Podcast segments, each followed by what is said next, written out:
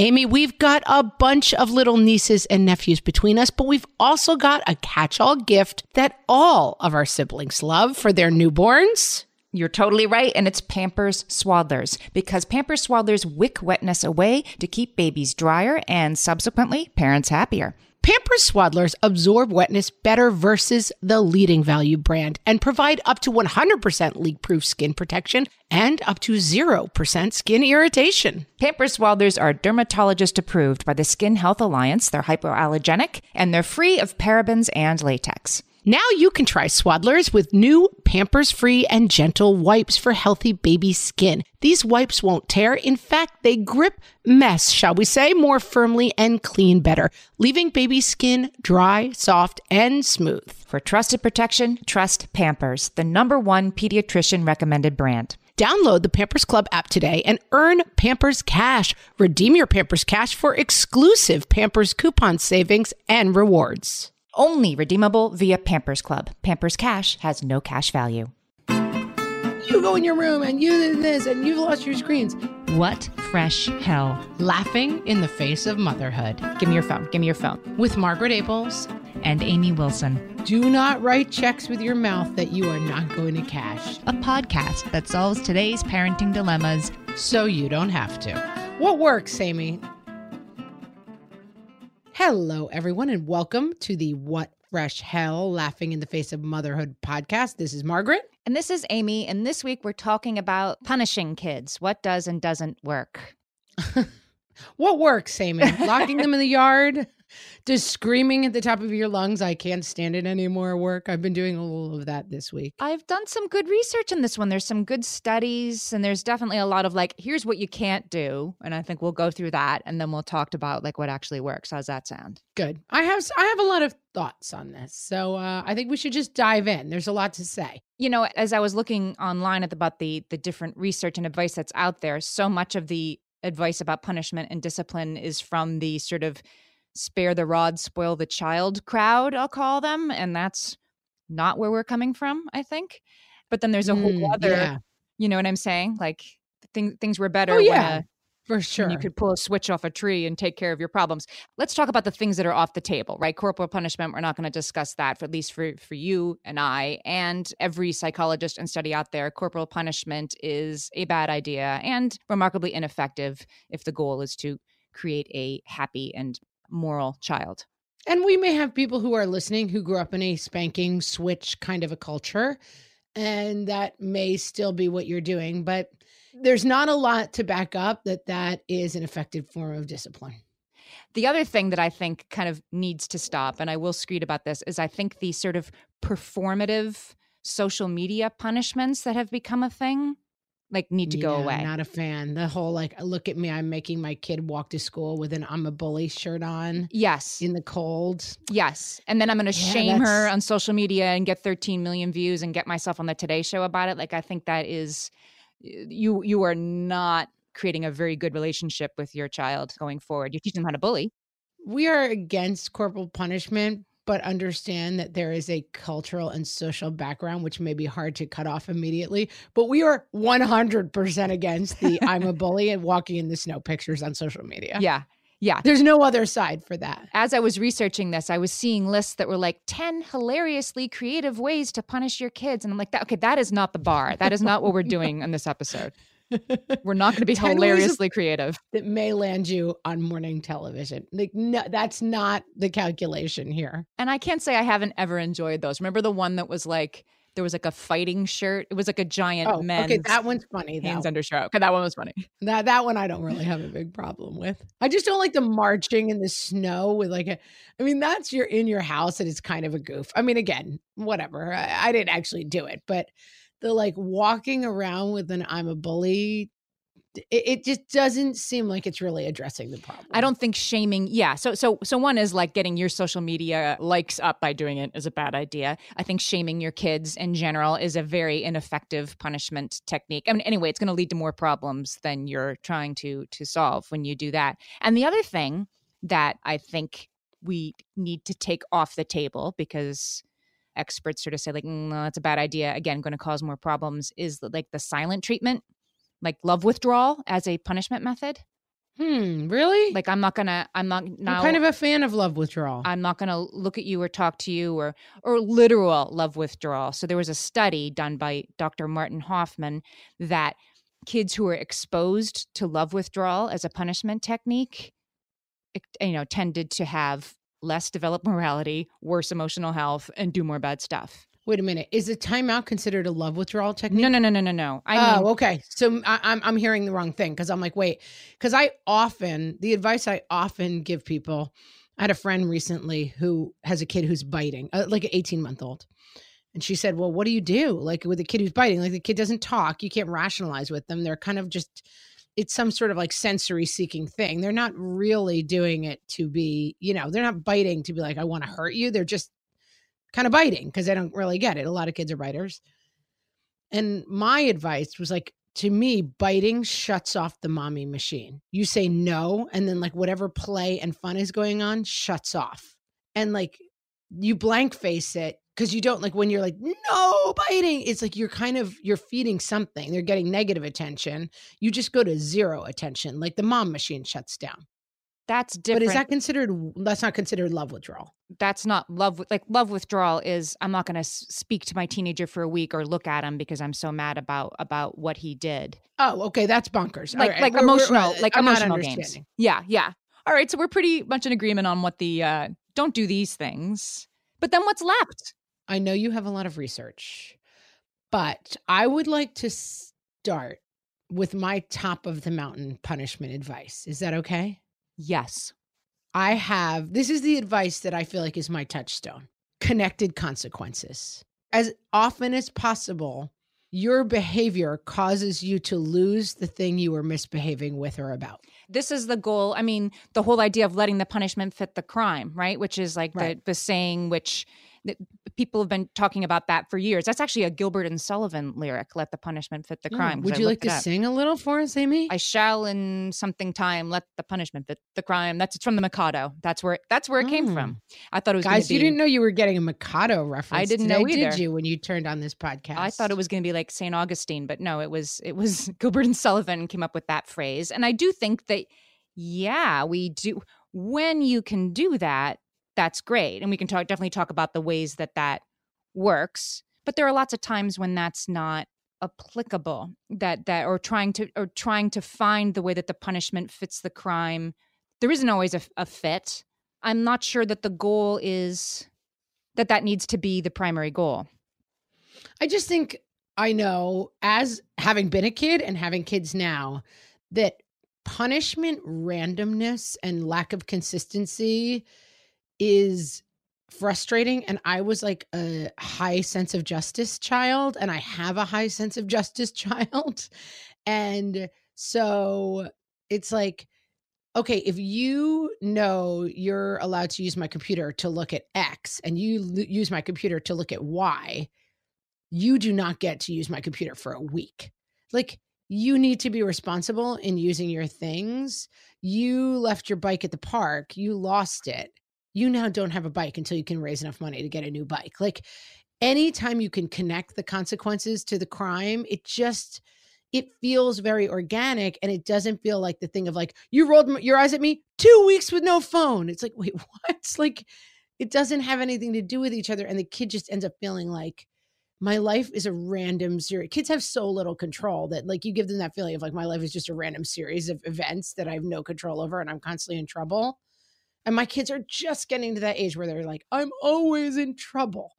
I'm like, you're not always in trouble. When you do X, you get Y. But when there's a clear connection and you can make it, great. But the goal is, I think, to always have the kid understand why what's happened has happened.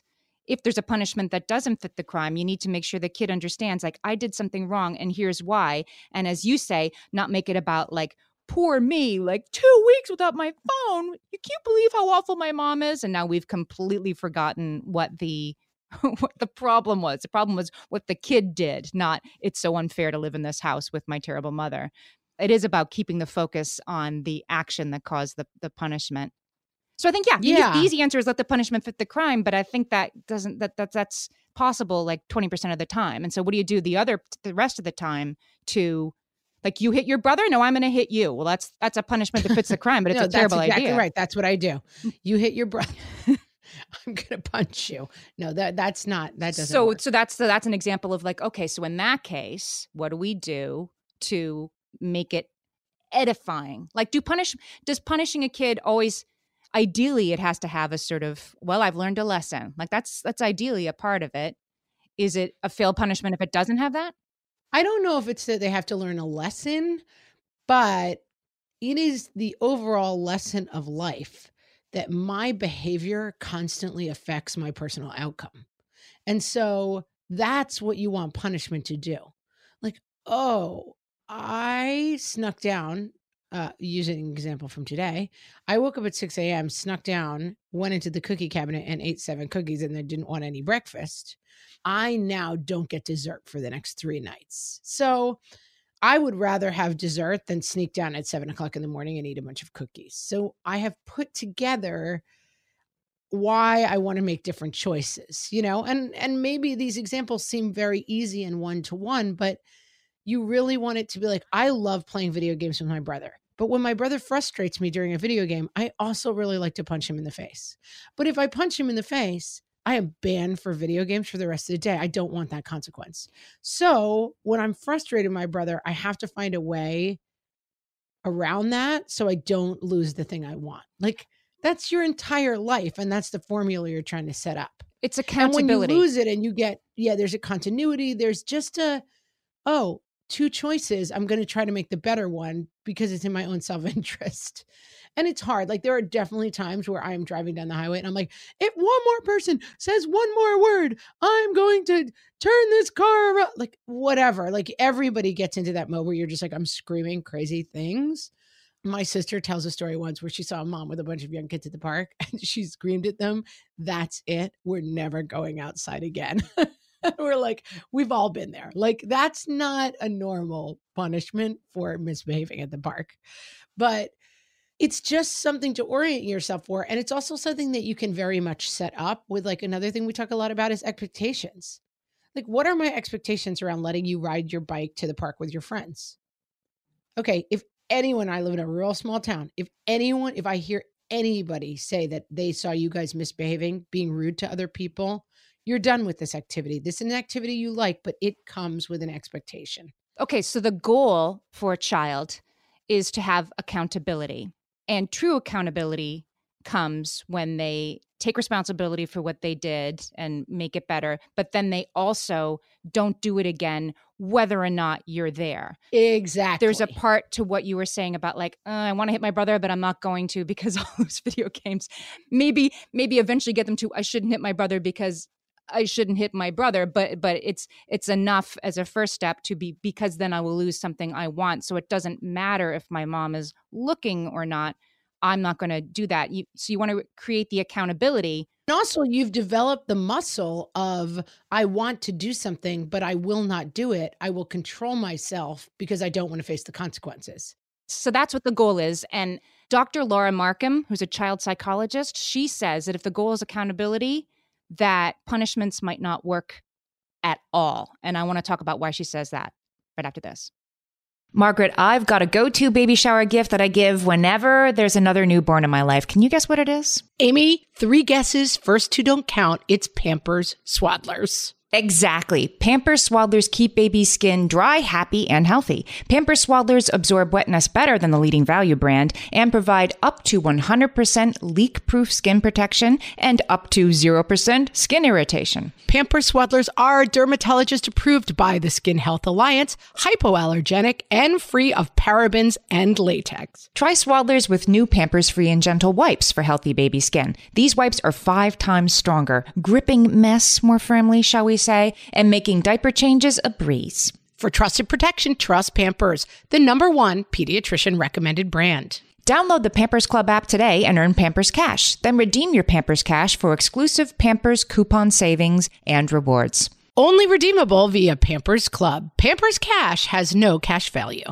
Margaret, I've been at the research again, looking into metabolic health and, more importantly, metabolic flexibility, which turns out is the key to improved energy levels, better sleep, better fitness, all the things. And I found out about all this because we got a chance to try Lumen, the first handheld device that helps you manage your metabolic health. Lumen works when you breathe into it. If you do that first thing in the morning or after a workout, Lumen measures your metabolism by measuring the amount of carbon dioxide in your breath. It's science, people. That lets you see exactly what's going on in your body in real time. Then you use Lumen's app to get tailored guidance to improve your sleep, your nutrition, even stress management. If you're interested in figuring out the effects of different sorts of foods on your body, Lumen is a really cool way to see what's actually happening as your body burns different fuel sources. If you want to take the next step in improving your health, go to lumen.me and use FRESH to get $100 off your Lumen. That is LUMEN.ME.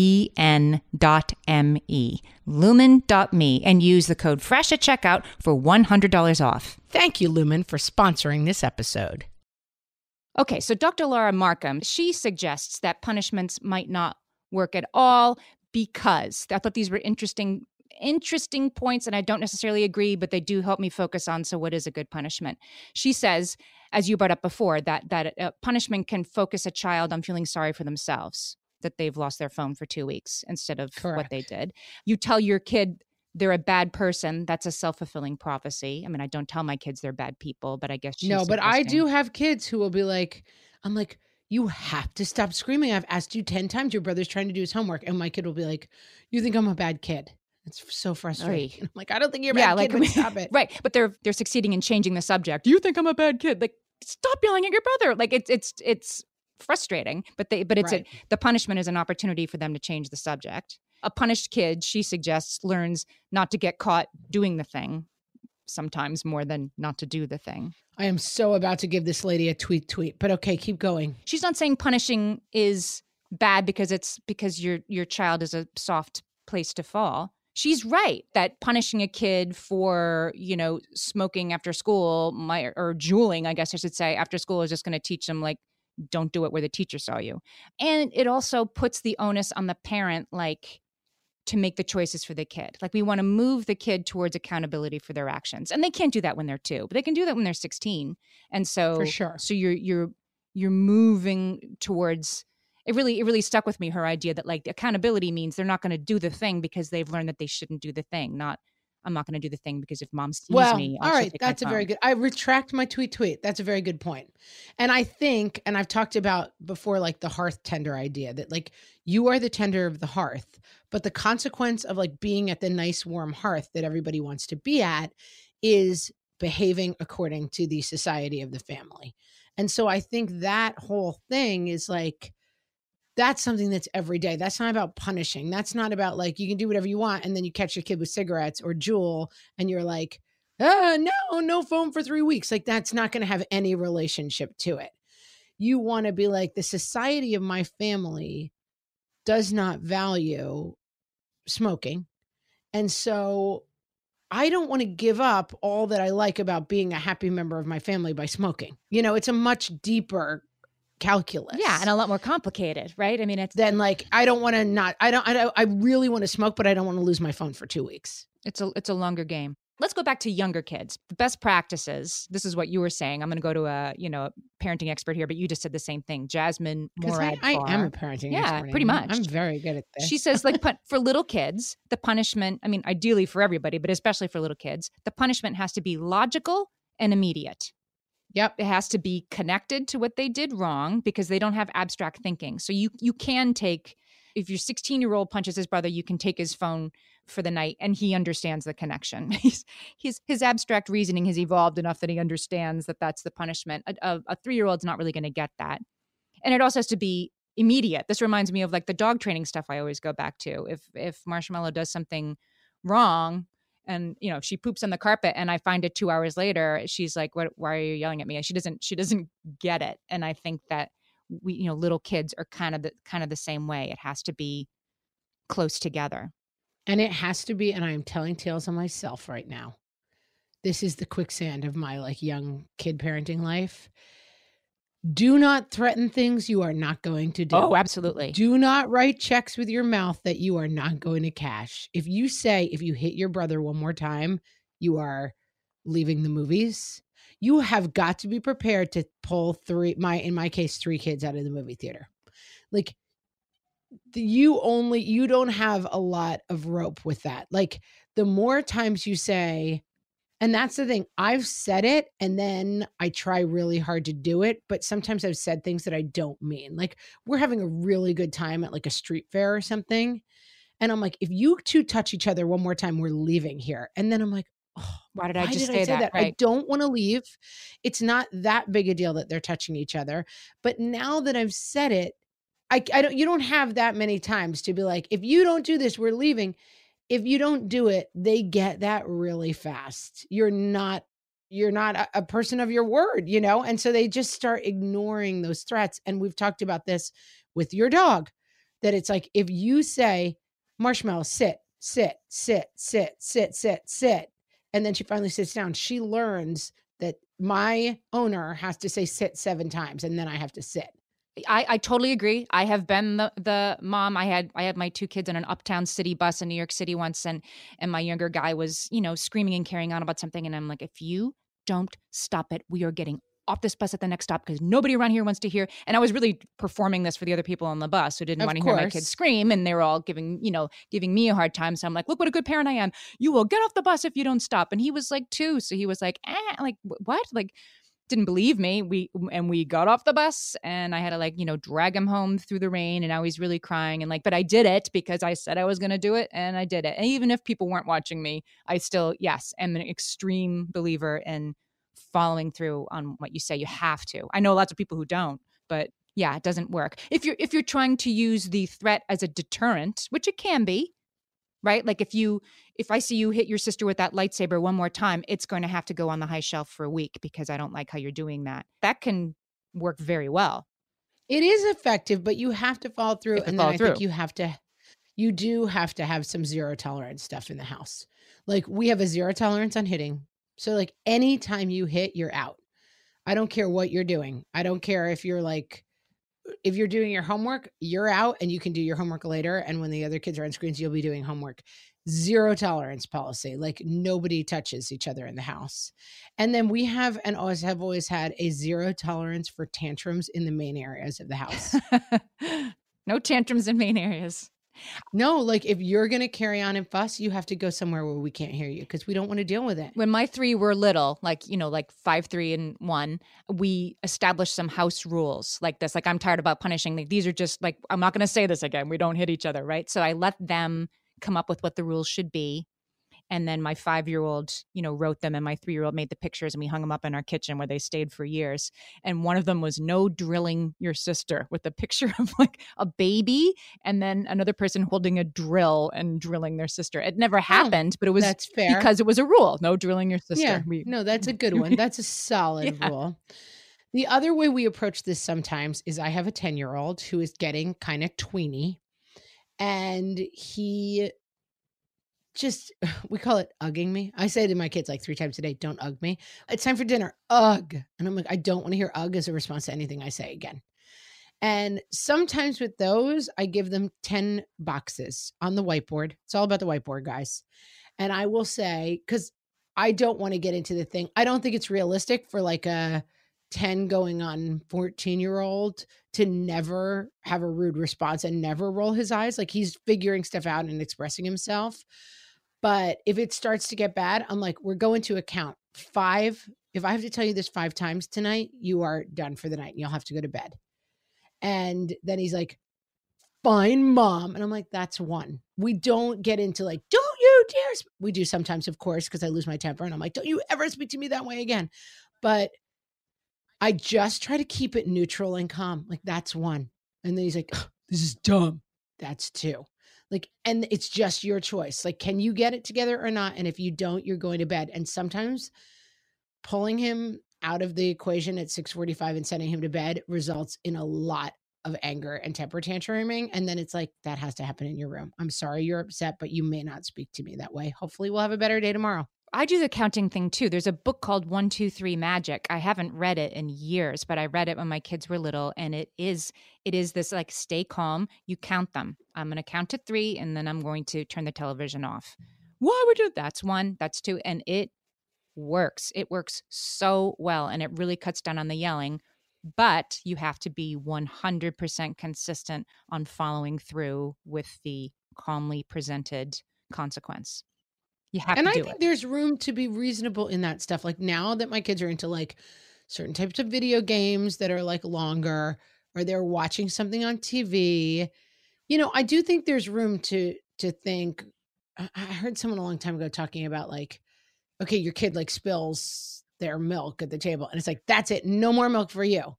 And, you know, can you think to yourself, like, what if I spilled my milk? Like I've made a gesture and knocked my beer over at dinner, and it's not like my husband's like, that's it. No more beer for you. Like you can kind of try to think about it and have a heart about it and say, okay, like some things are mistakes. And now that my kids are on those kind of like games and shows and stuff, I'll try to say, okay, guys, we have to wrap up screens. You have 45 minutes of screens in the afternoon, and you know that's the limit. So try to plan around that. But if at 45 minutes I go down and they're like, oh, I'm right in the middle of something, I'll say, how much longer do you need? And if they say 12 minutes, I say, no, that's too long. I'm sorry. Can you wrap up in 5? And I try to not just be like the automaton of like, respect my authority and the rules are the rules. Like, of course, the rules are the rules. And if you're roughhousing and being a jerk, and I've told you 10 times to stop, and then you spill your milk, no more milk. But if you just are talking, you make a gesture and you knock it over, like, okay, that could happen to anybody. Like, you got to try to keep your heart involved in it. I think the most important thing with little kids is the circling back at the end. Right? They went to their room, they sobbed because they hit their sister, and now they're feeling very sorry for themselves that they got sent to their room or whatever, is the circling back, not in the moment, not when they're in red brain, but when everybody's calmed down. Like, do you understand why you were sent to your room? Do you understand why we don't hit each other in this house? Like, do you understand, in a calm, non-yelling way?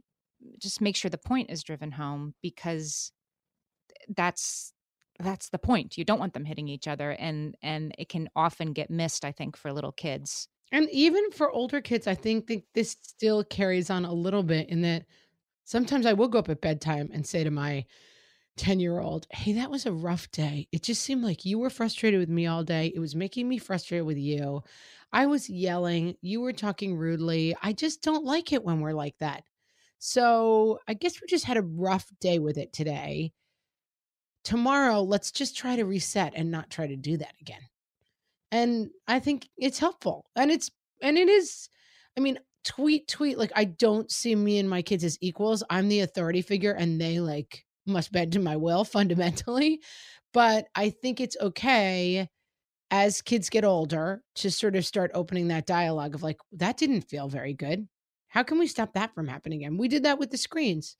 I was like, guys, I want you to enjoy your screens, but I cannot have a 15-minute fight every single time we watch screens about turning them off. How can we do it? Because the goal is a harmonious home, and the goal is getting the TV turned off. The goal isn't respect my authority. That you would rather do this without punishing them and yelling. So get to that stuff. If you see your parent as just like random authority machine that just spits out random punishments, it's not going to be a harmonious relationship that makes you want to behave differently. It just makes you want to be like, I can't wait to get out of here. I think this leads us into effective punishments for older kids. So let's take a break, and then we'll have some more talk about that when we get back.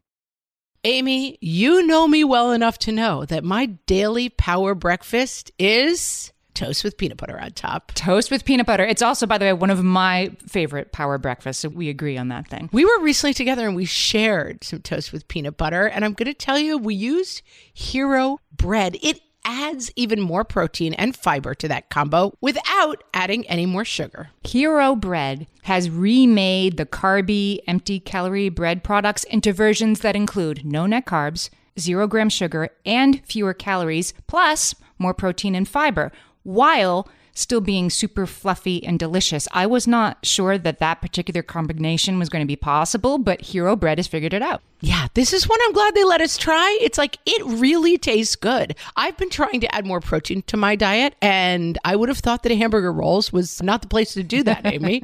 But all of Hero Bread's products, from rolls to tortillas to croissants, we please, offer protein and fiber, 0 to 1 grams of net carbs, and 0 grams of sugar. Start your Hero Bread bundle on their website and get 10% off your order. Go to hero.co and use the code MOTHERHOOD at checkout. I like this bread, people. It's hero.co and code MOTHERHOOD for 10% off your order of Hero Bread. Amy, when I'm dehydrated, I get headaches, I get cranky, and I don't feel good in general. Also, I am dehydrated a lot of the time.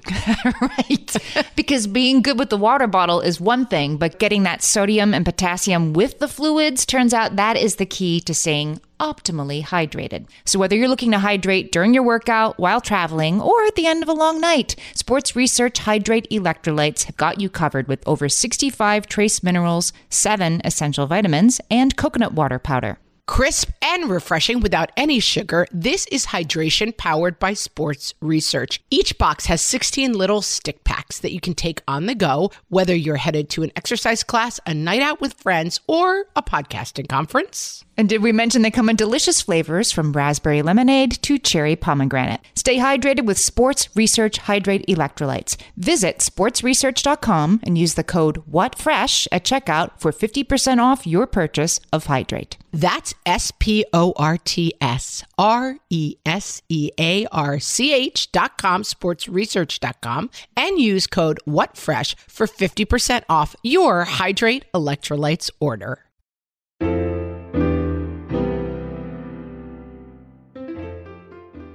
What does it mean when you get punished? Like something bad happens to you. And why do you get punished? If you do like something bad, like if you shoot someone, you get punished. Okay, but what is a reason that a kid would get punished? If they like break a really expensive lamp. Why do parents punish their kids? So the kids know that they're not supposed to do the thing that they got punished for. What is the worst punishment that can happen to a middle schooler? You get detention. What is detention? Detention is where you talk with the principal. That sounds really, really bad and scary. It's not scary, but it is bad. Do you ever do anything wrong? Sometimes, of course, everybody does something wrong except saints. Are punishments fair? Well, I think punishments are fair if the punishment fits the crime. You're jamming me with that. I have to be clever on top of everything else? Like, what are some things that kids do to get them in trouble? Watching Family Guy. Why is it not allowed to watch Family Guy? Because it's not appropriate. What about at school? How do you get punished at school? Principal's office. Is that bad? Very bad. Your parents would not like that at all. What is the worst punishment that can happen to a first grader? They get sent to the principal's office. What happens? I've heard about this principal's office. It sounds very scary. Because then like the principal gets mad at you and the principal runs the school. So that's like even worse than just getting in trouble with your teacher. You go to the big lady at the top and she gets mad. Yep. Your big problem, you only have really one big behavior problem, which is what do you do at night when you're supposed to be sleeping? I stay up late. And your punishment is that you have to wake up for school even though you're really, really tired. Oh, I get it.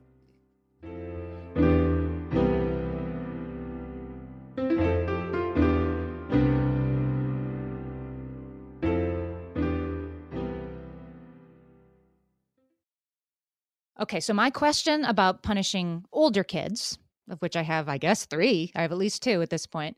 I have a tween and 2 teens, is that like the phone becomes the currency. Like, give me your phone, give me your phone. That's sort of what I go to these days. And is that okay that that's basically the only punishment I give them? Can you think of a specific example?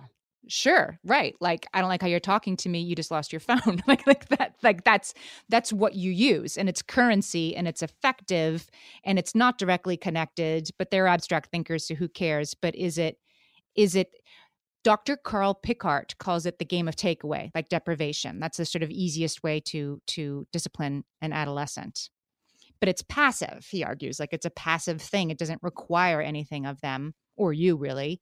And so it's like, it's effective, but could be more effective. Yeah. I mean, it definitely feels like you just get into like, it's like we call it like the great junk exchange at Christmas, where everyone's just like, here's your cheesecake gift card, here's your ice cream gift card. Like, it starts to feel a little bit like the phone is just traveling back and forth randomly almost, you know? Well, it's not random because, I mean, once they're teenagers, their social lives more and more live on that phone. Like, they're not just playing games. That is how they're going to ask their friends about homework, find out who said what to who. It's all happening on the phone now. It's not happening, you know, in real life. And so it's an extremely hot thing for them. So it isn't useless. It's definitely effective, but it's not letting the punishment fit the crime necessarily. Yeah.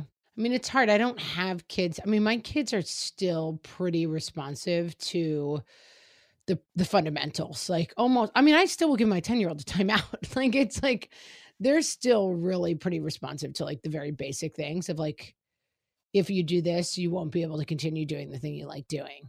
Teenagers, it's a mysterious world, but I don't mean it's random, but you know what I mean? It's just like a constant back and forth of like, bad phone, bad phone. It's like, is there another way to get underneath it that seems a little more effective? Well, here's what he says. So I don't know. So Dr. Pickart, he talks about depriving versus other ways of punishing adolescents. So he's like, if you're going to deprive adolescents, which I think is the go-to for most of us, don't take away everything because then they have nothing to lose. Like, that's an obvious one, but don't take away their phone and their ability to walk home after school with their friend, and like, don't give yourself something else to work with.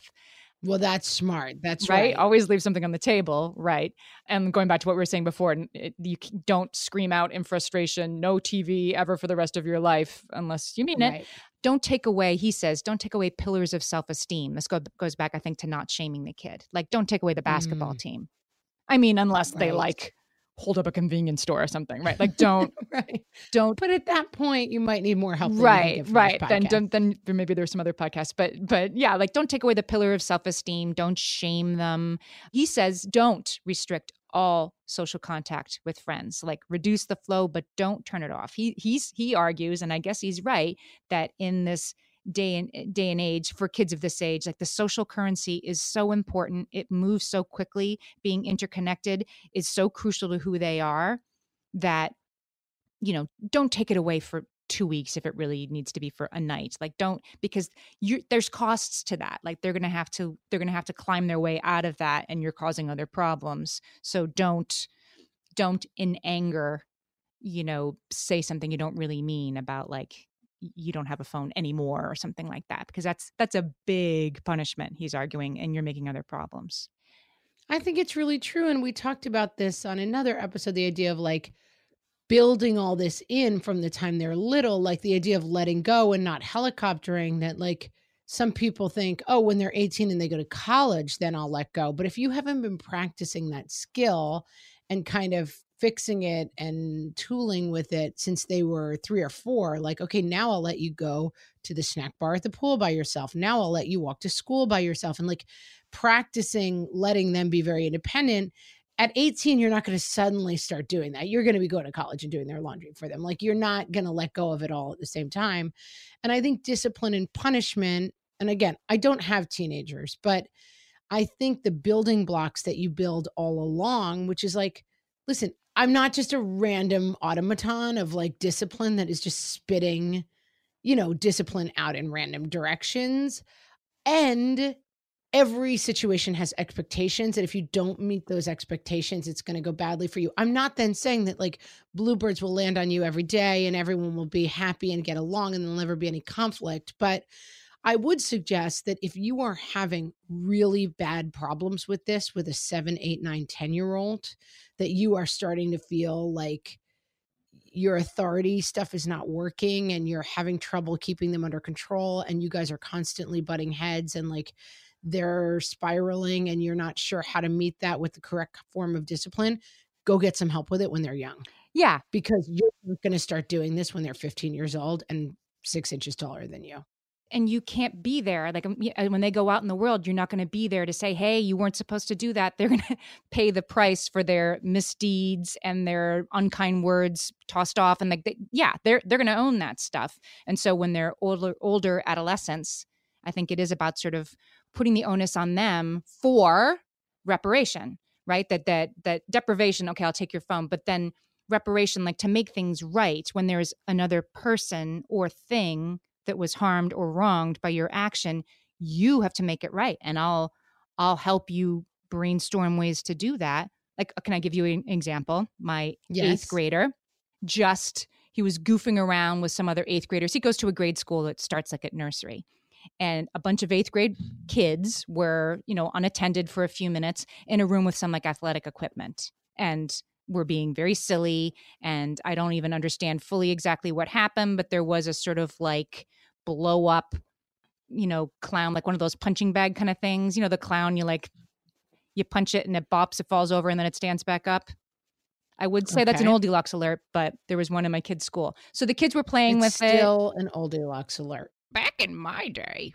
I have more questions than answers, but let's just keep moving. Well, it's because it's a school that's for like 3-year-olds and 13-year-olds, right? All so right, I don't know why this is there either and why the eighth graders are with it, but somehow a bunch of roughhousing boys were goofing around with this thing and they put a hole in it. And shocker. Yeah, shocker. And, the PE teacher was like, look, they need to learn respect. She was, pretty upset about it because I guess it's not the first time something like this has happened, that they need to respect that the stuff is for the younger kids. It's not for them. So my kid has to contribute towards buying a new one out of his own money, fine. But she also said, I'm going to take away recess for a couple of days and he's going to come help with the lower school gym classes during that precious 15 minutes of recess. And he's done that for a few days. And, I was behind that because he's making reparation and hopefully engaging in some way with okay, so these are the little kids that I need to be thinking about and the stuff's for them. And I guess it was kind of thoughtless that we ruined their thing. And that's proper, I guess, punishment for an adolescent. I think that makes sense, but it makes me think of another thing about taking away recess and stuff that I've been dealing with some of my kids and misbehavior. One other thing I would say about the punishment thing is without getting too tweet precious, oh, my angel did something wrong for a reason. That's an example of okay, the boys are roughhousing and whatever, they made a mistake. I sometimes have the thing where I will come home and I'll spend an hour yelling at the kids and you go in your room and you did this and you've lost your screens. And then I'm everyone's hungry. Try to remember before you go, if you find yourself in full-time punishment mode, what is causing that behavior? Yeah, it's the iceberg. There may be something there. Yeah. I mean, you might say in that case, it might be part of the school to be maybe the eighth grader shouldn't be unsupervised here if this has happened several times, but whatever. There might be solutions, but especially for younger kids, I think sometimes I'm oh my God, my children have become Dr. Jekyll, Mr. Hyde and had full personality transplants. And I think, oh no, wait. They didn't sleep well last night. Today's just going to be a mess. Let's just try to get through it. And I'm not as disciplinary or, oh, wait, they haven't had a snack in 3 hours. Let me feed them and let me see if I can turn this thing around. Yeah, because you're right. Because the goal isn't I will discipline and you will. The goal is not hitting the sister. The goal is peace in the home. So if you can get to that without punishments and discipline, good for you. And sometimes you need them. And the goal is peace in the home. And the other big goal, I think, is training your children to be able to self-regulate.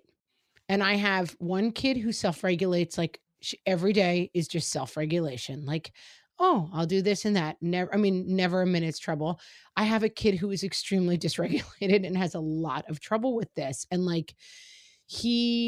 if somebody bumps into him, he'll be that was a personal affront there after me. He just sees the world in a difficult way, which is, it's hard for him. And he's got a very low frustration point.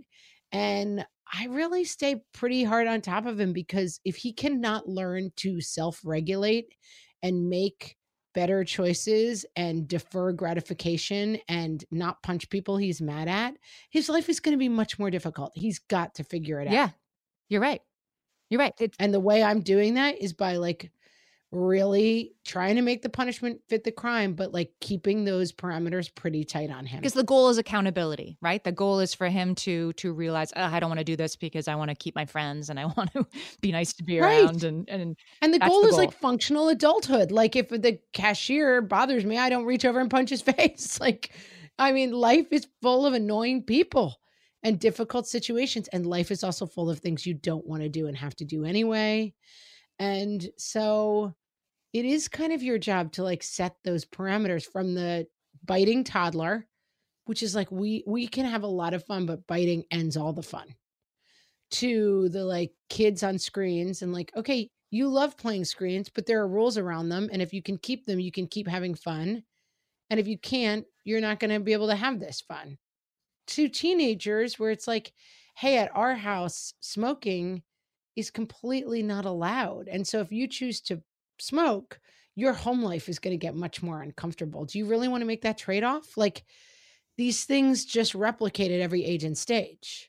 Yeah, they do. And so we want to move them towards accountable adulthood. And I guess that's going to happen like a very little bit at a time. Yeah. And I definitely understand that like easier said than done. Like stop by my house sometime at 6:30 at night and like hear me screaming at my kids. Like we will never breathe air again if you don't stop hitting. Like I do all the bad things, but I feel like I've come to a pretty strong understanding of like what the goals are and what works and what doesn't. Can I give one more takeaway on this that I thought was a good one? Please do. Once the punishment is over, once the kid has served the sentence, let it go. So important. Let it go. So this is a quote from Dr. Pickard. He says, a parent who holds on to past violations, who will not let them go, what one teenager called keeping books against me, it builds up a history of complaints that no young person can ever overcome. And again, you're creating another problem when you do that. So they did the sentence. They are set free now to go ahead and sin no more. Go out into the world. Expect the best from them instead of reminding them all the times they screwed up. I'm also going to briefly take the flip side of that, which is I have an anxious kid who sometimes when he gets in trouble, it gets him very, very upset. And so we have developed a phrase in our house, let's put a check by that.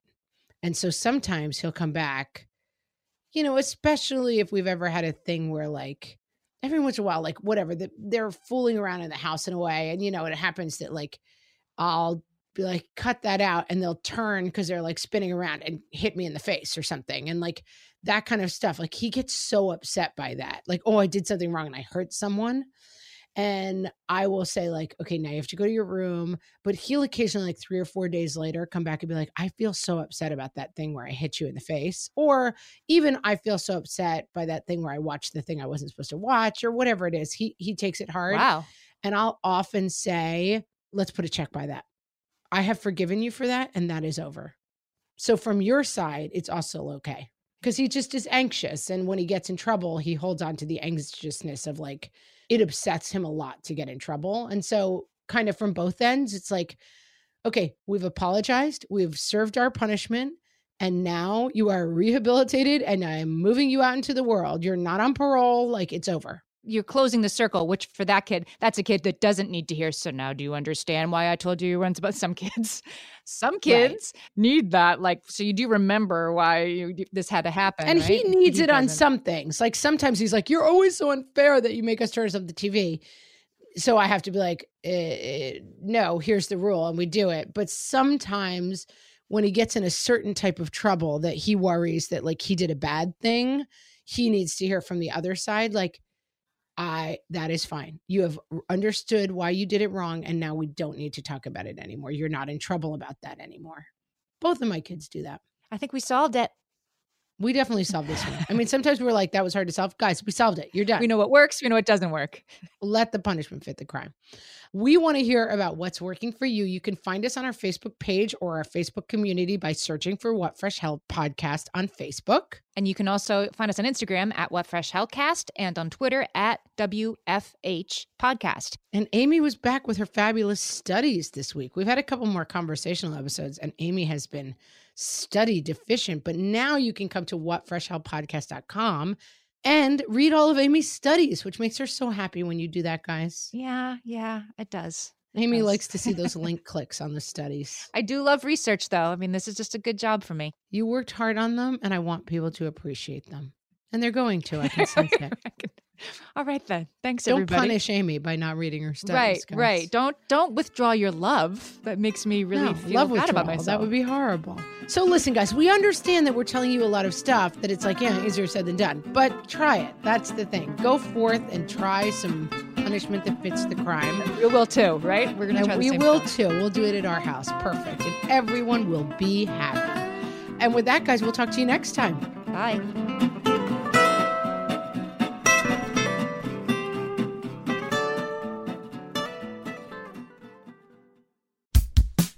Oh, hey, everybody. It's us, Blair and Molly, your old pals from Toddler Purgatory.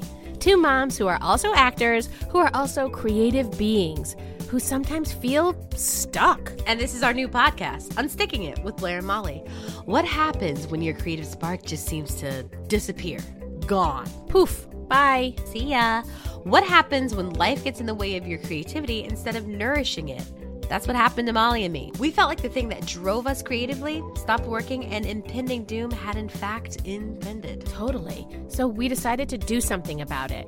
And that was steal ideas about getting unstuck from the most creative people we can find.